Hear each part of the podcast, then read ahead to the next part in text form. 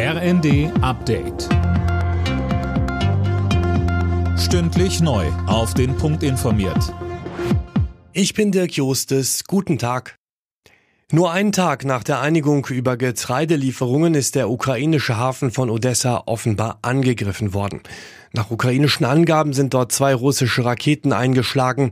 Der Hafen ist wichtiger Umschlagpunkt für ukrainische Getreideexporte. Mit dem Start der Sommerferien in Hessen, Rheinland-Pfalz und dem Saarland gibt es ein regelrechtes Mega-Reisewochenende.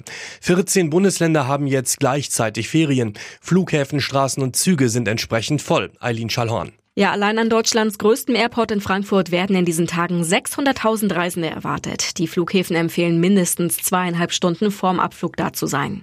Auch auf den Autobahnen herrscht Hochbetrieb. So staureich wie vor der Pandemie, heißt es vom ADAC.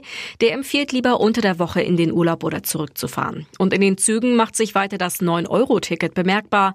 Mitfahrt kann nicht garantiert werden, stand schon am frühen Morgen vereinzelt bei einigen Regionalverbindungen.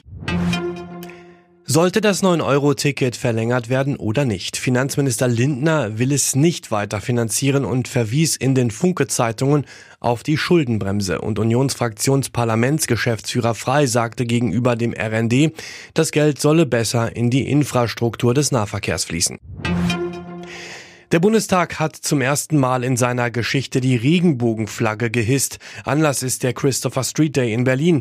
Wie Bundestagspräsidentin Bärbel Baas in einer Videobotschaft sagte, zeige das Parlament damit Flagge für Toleranz und Vielfalt. Und weiter? Der Bundestag wird die Regenbogenflagge zukünftig zum Berliner CSD und am 17. Mai hissen, dem Internationalen Tag gegen Homo, Bi, Inter und Transphobie.